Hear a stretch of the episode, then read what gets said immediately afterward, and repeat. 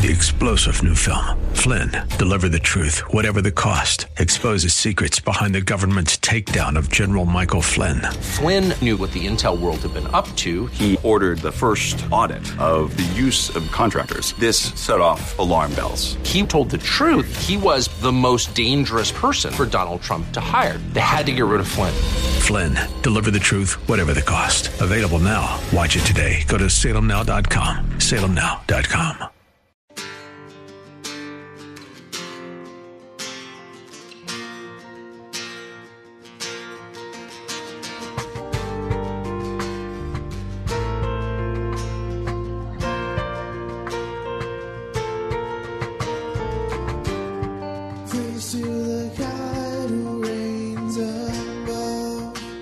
Hello, and welcome to In the Word, a ministry of Calvary Chapel of Orlando. We hope that God speaks to you today as we continue our study verse by verse, chapter by chapter through the Bible with Senior Pastor Will Ramirez. Today, as we continue with our study in the book of Ruth, Ruth's efforts to support her mother in law Naomi earn her the respect and good favor of a landowner named Boaz.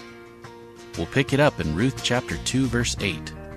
Once again, that's Ruth chapter 2, verse 8.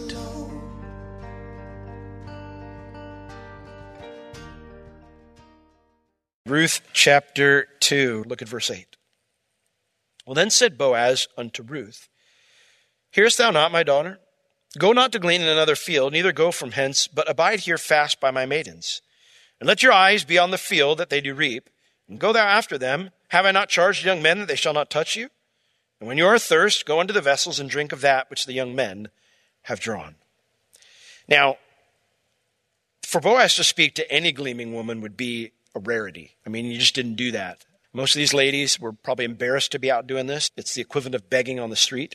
And so for you to go and approach one and talk to one would be a rarity. Again, women and men just didn't interact like this back in that culture to begin with. But he does so with Ruth either because of his friendship with Elimelech or either because he's still interested in her despite being that she's from Moab. Either way, the result is the same though. He decides to show genuine kindness to someone who can't give anything back to him, who has offered nothing in return to him.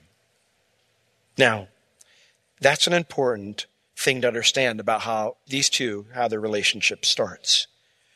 Most dating relationships, and sadly most marriages, are mutual use agreements. They are mutual use agreements. We decide to let them use us because the benefits of using them are worth the cost. Relationships begin to break down when one or both individuals decide, I don't want you using me anymore, but I still want to use you. That's where fights begin to break out. Biblical love is not like that. Biblical love is based on kindness. It's based on friendship. If you want true love, it starts with friendship. You see, friendship is something that's worth fighting for even when you don't like them very much in the moment. Right? And kindness is where a good friendship begins. And that's what Boaz is showing Ruth here. This is how the relationship starts. He shows her kindness. He says, Hearest thou not, my daughter, which means, Will you not listen to me? I've got a proposition for you. I want to offer you something, a huge blessing. Will you not listen to me? Will you not hear me out? What is it? Well, he says, I don't want you to go and glean in another field. Neither go from hence, it means from these, from my workers, but stay here fast by my maidens.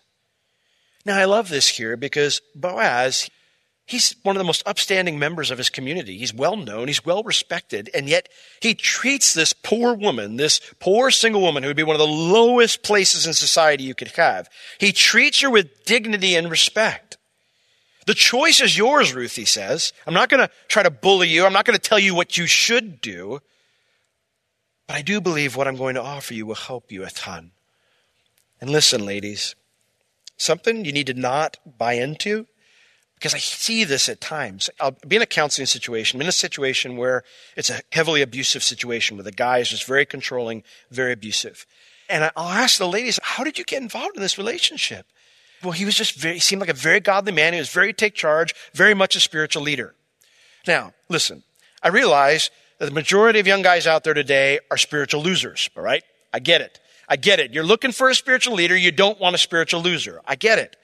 But please don't fall prey for an abusive man, a controlling man, someone who tells you what to do, not someone who leads you because that's where he's following the Lord. That's what a spiritual leader does. Submission's not something taken, it's something given. And so when a guy says to me, well, my wife won't submit to me, I say, well, you might want to look in the mirror. Because from your perspective, her submission is unto the Lord. She's supposed to do it as unto the Lord anyway. But the idea is, well, how does the Lord lead? That's who you're supposed to be. That's the part you get from that. Not telling her to submit. The part you get from that is, I should be someone who's leading correctly, that she would want to submit to, that she trusts, that I put her first. So, ladies, look for a man who's a good spiritual leader, not an abusive man. Biblical submission, it is there. There have been moments when I've had to have a conversation with my bride and say, listen, I need you to follow me in this. I, am trying my best, but can you follow me in this? Can you just trust me in this one? But you can't play that card unless you're really trying to follow the Lord. It says, Ruth, I don't want you to go and glean another field. It's interesting. The word here for glean, it's the same word, but it's used in the intensive Hebrew stem every other time in the book of Ruth except this time. The idea is gleaning is hard work. The intensive stem makes it a hard thing. It's hard work. But the change in stem here implies that her gleaning would be easier if she came to the same field every day. That it wouldn't be as intense.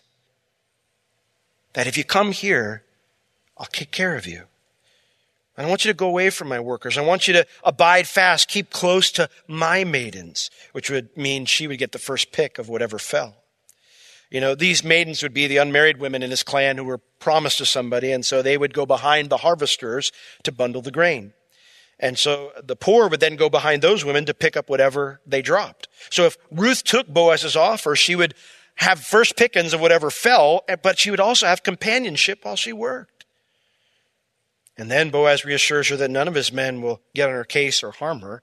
Let your eyes be on the field that they do reap and go there after them. Have I not charged the young men that they shall not touch you? The word there means to strike violently. They're not going to beat you away if you're sticking around too long. In addition to that, when you're thirsty, I want you to go drink from my vessels. Drink of what the young men are drinking. Just go and get what you need. Now, that is far beyond what the law required of Boaz. And Ruth knows it, but she doesn't understand why. So in verse 10, it says, And she fell on her face, she bowed herself to the ground, and she said unto him, Why have I found grace in your eyes that you should take knowledge of me, seeing I am a stranger? Why are you being so kind to me? The word there for grace, it means acts that display fondness or compassion. What, for what reason are you having compassion on me? Why are you showing such fondness towards me? That you would take knowledge of me means that you would acknowledge or even notice me, being that I'm a foreigner. I'm not even a Jew. People tolerated Ruth in Israel at this time, but no one gave her special treatment, not the positive kind at least. So why are you so different? Well, in verse 11, Boaz explains. And in explaining it to her, he pronounces an amazing blessing upon Ruth. And Boaz answered and said unto her, it has been fully showed me all that you have done unto your mother in law since the death of your husband, and how you have left your father and your mother in the land of your nativity, and you are come unto a people which you knew not heretofore. The Lord recompense your work, and a full reward be given you of the Lord God of Israel, under whose wings you are come to trust. Now, chapter 1 showed us that when Naomi got home, Bethlehem's the kind of town that news traveled fast. When she got home, everybody's like, Naomi's back, and her husband's dead, and her sons are dead, you know, and it's bad. That news comes and it travels all around town fast. Well, it appears that news of Ruth's solid character traveled fast too. And he says, I haven't met you, but it has been fully showed to me all that you have done to Naomi since your husband died. How you left your family, left all your security, the land of your nativity, all your comfort, all your familiarity.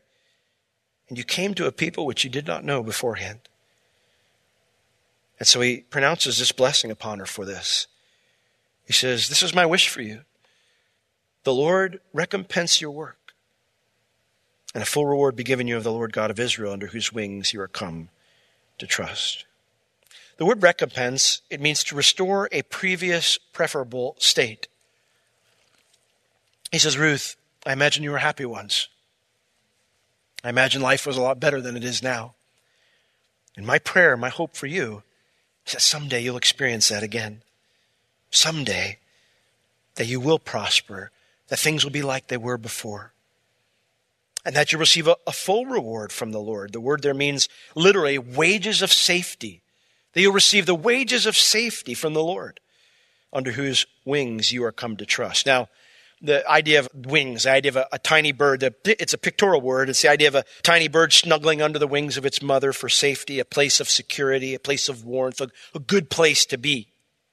But what's interesting about this word is it's also used for when a woman finds security under the robe of her husband through marriage. See, Boaz isn't just saying here, you've trusted God and you've done such a good thing under hard circumstances. So I want to see God bless you for that. No, no, no. Boaz is saying so much more. I want you to find the wages of safety. He's saying, you came here knowing there was no hope to find a husband to take care of you. But you looked to the Lord to fill that role. You came underneath his robe, his wings. You looked for him to be your husband, for him to take care of you. Well, my hope and my prayer and my belief is that God will give you a husband and he will restore you to a place of security. And until that happens, this is how I'd like to help.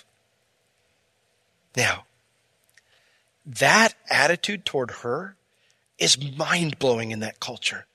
He's single. He's a powerful man. And when he meets her, he's initially interested in her. He could just go talk to Naomi and get her for his wife. And yet, he doesn't presume that she wants that. In fact, he'll confess later in the book that he thought she'd think he was too old for her. That she wouldn't take an interest in him like that. That she wouldn't think of him that way. That she wouldn't want that. And in addition to that, Boaz knows that someone else has the biblical right to claim her first. And so he decides, hands off. The Bible doesn't let me do that. In this, we see how 1 Corinthians 13 describes love. Because verse 5 says that love does not seek her own. Love seeks what's best for the other person, not what's best for me. And then verse 6 says that love does not rejoice in iniquity, but rejoices in the truth. It rejoices in what God says. It finds joy in doing the right thing. Now, Paul describes this type of love in Philippians chapter 2. Turn there with me if you don't mind, because I think this is important to see. Philippians chapter 2 verses 19 through 21. Now, Paul, at this point in time, he's in jail. He cannot come to visit the people in Philippi. He had planted that church, he had a tremendous love for them. And so in verse 19, he says, This is how I'm going to minister to you, is I'm going to reach out to you since I can't. I'm in jail. But I trust in the Lord Jesus to send Timotheus shortly unto you that I also may be of a good comfort when I know your state. He said, That'll be comforting to me when I know you're doing okay. But then he explains why he's sending Timothy. For I have no man like minded who will naturally care for your state. For all seek their own, not the things which are Jesus Christ's. That is a fascinating thought. A fascinating thought. He has a natural care for you. The idea here is it's a sincere love. He has a sincere love for you because the reason I'm sending him is because not everyone has that. Others seek their own. In fact, everyone else seeks their own, but not Timothy. He seeks the things which are Christ Jesus's. He seeks the things that he knows are Jesus Christ. Jesus' way of doing things, and he has an understanding of who you belong to, that you belong to the Lord.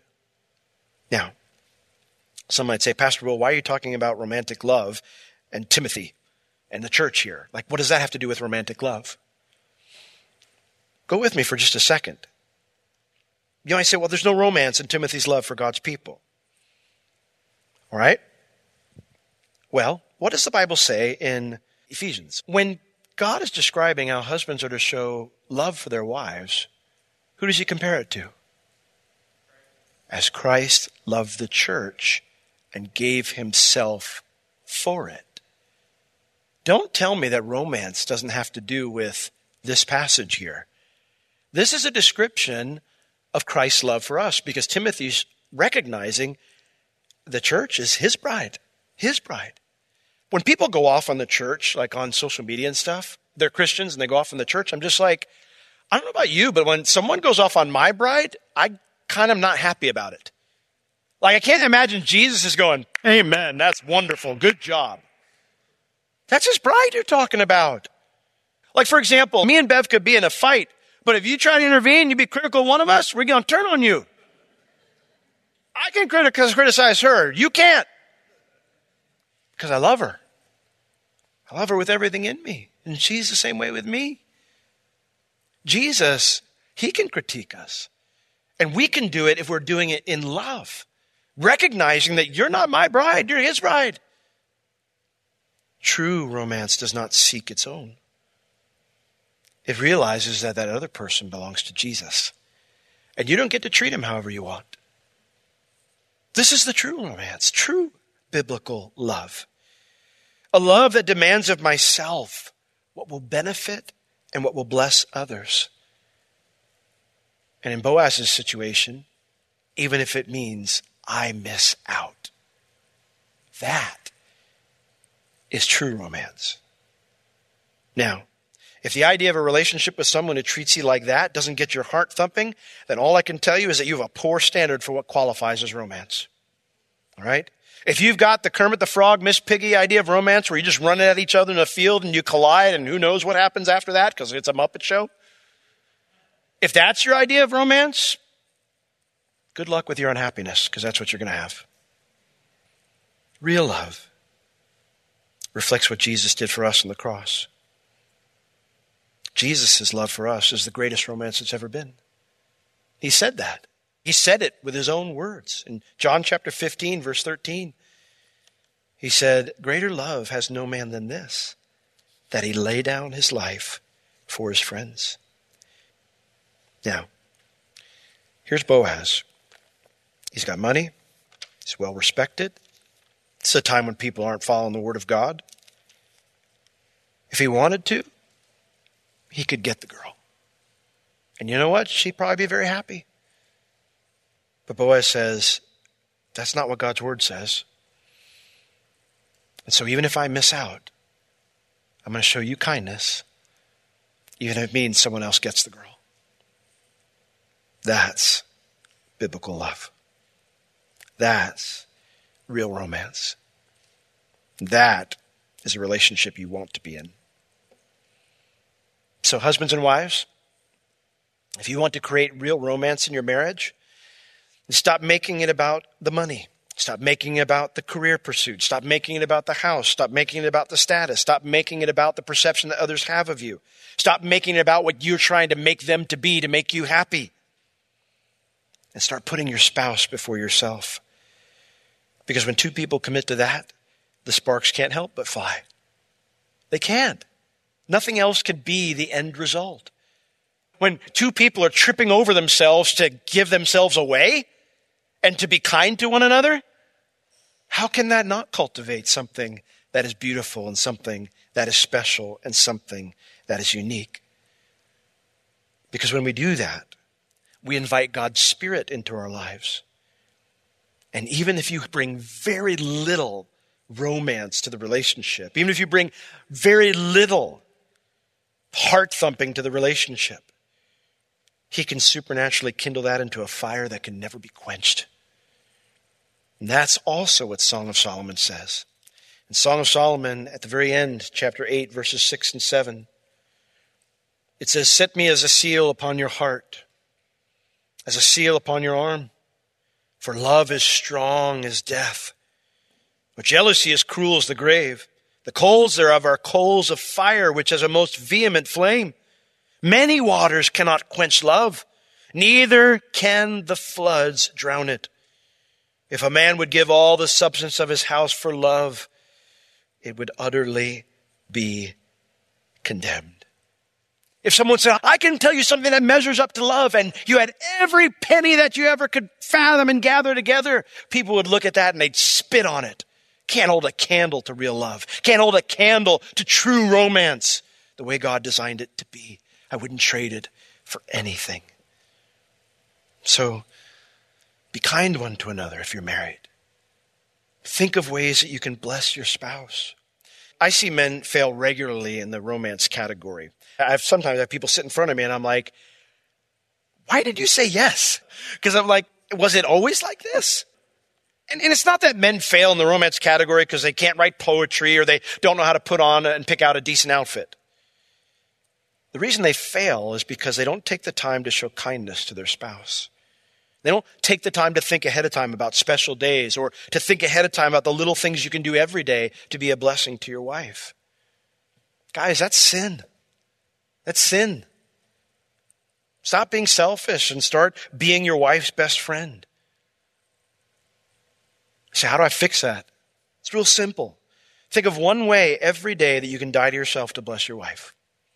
And I promise you, if you can just start doing that, things will change in your heart. I'm not talking about things will change your marriage, things will start changing in your heart, where you'll begin to rekindle and allow the Spirit of God to work in your heart, where you will love your wife like Christ loves the church. I guarantee you this there's never a day that goes by and Jesus goes, Man, I was just so busy, I completely forgot about my bride today. You think? I can promise you there's not a day that goes by like that. So why should we be different? And wives do the same. Think of one way you can bless your husband every day. And watch and see what God will do. Now, if you're not married today, if you're single, or you're dating, it's not just about finding someone who treats you like this. It's about being this kind of a person. I frequently see people make their lists of who I want to marry. And I remember I was encouraged to do that as a young Christian. They said, make your list. Make your list of who you want to marry. And I'm like, okay, you know, she's you got to be this, got to be this, got to be this, got to be this, you know. And then of course you become a pastor. Back then it was like she's got to play the piano because you need the pastor's right to play the piano, otherwise it's just not going to work. Seriously, that was a part of the list. That is not biblical, not biblical at all. You should make a list, but it should be who you're supposed to be. If you're not married, it's about pursuing a true, meaningful friendship based on kindness, self denial, and godliness. It's about finding someone that you're willing to fight with because the friendship is worth fighting for. Isn't that what Jesus did for us? Listen, Jesus could have very easily washed his hands and said, Will is not worth the trouble. But he didn't. He put up with all my opposition to his ways to the point that we see him in his ministry on earth cry out on numerous occasions, Oh, wicked generation. And yet, here's the romance. He still went to the cross to rescue me from that very wickedness. So, do you realize tonight how much God loves you? His heart for you, his passion for you. Now, he won't just let you get away. Listen, if you're kind of on the edge or you're not close with the Lord right now or you're not running to him like he's running to you, then stop being stubborn. Stop fighting and let him lavish his love and his blessings upon you. Run to him and stay close. Amen? Let's pray. Lord, this was no two people running in a field colliding because they couldn't help themselves. They were overwhelmed with their feelings. No, this was you looking out and going, Oh, wicked generation. What have I to do with thee? You were so different than us, Lord. You wanted what the Father wanted. You loved everybody. You wanted to give your life away. You were so different than us. There was no feeling in that sense. There was no sense of, well, I just can't help myself. No. You knew exactly what you were getting into. You knew exactly what we were, who we were, what we'd done, what we still would do. And then you went, and as the nails were being driven into your hands, you said, Father, forgive him. I don't want to be separated from him anymore. Father, forgive him. Put it on me. And then you bore all the wrath we deserve. That Lord, thank you for that love, true love. Lord, for those of us who are married, we pray that you would help us to show that to our spouses, to look for ways that, like Boaz, we can deny ourselves to show kindness to someone who may not return it to us, to be godly, even when it might be to our detriment. Then, Lord, for those who are not married, I pray to encourage them to build strong friendships, Lord. Bless, Lord, all of us, we pray in Jesus' name. Amen. This has been In the Word with Pastor Will Ramirez, a ministry of Calvary Chapel of Orlando. You can listen to all of Pastor Will's sermons and find other valuable resources online at www.calvarychapelorlando.com or on the Calvary Chapel Orlando app, available on iTunes and Google Play. If you have any spiritual or physical needs, please contact us. We would love to pray for you and assist you in any way we can. You can reach us at 407 523 0800 during our office hours, Tuesday through Friday, 9 a.m. to 4 p.m. Thank you for joining us today. We will see you next time as we continue to learn, walk, and live in the Word.